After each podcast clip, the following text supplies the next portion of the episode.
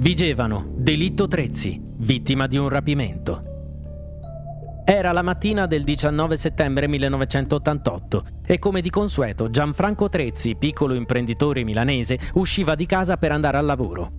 Furono i suoi operai a dare l'allarme quando videro che a mezzogiorno Trezzi non era ancora arrivato sul posto.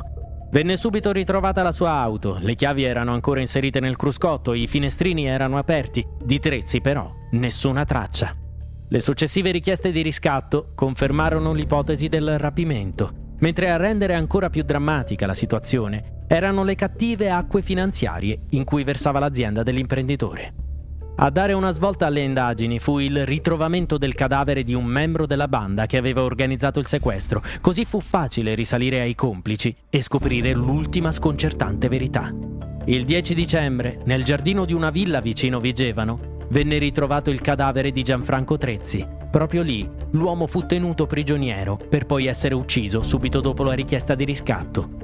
Il corpo, decomposto in oltre 70 pezzi, fu ritrovato in un sacco della spazzatura, sepolto nel giardino della villa.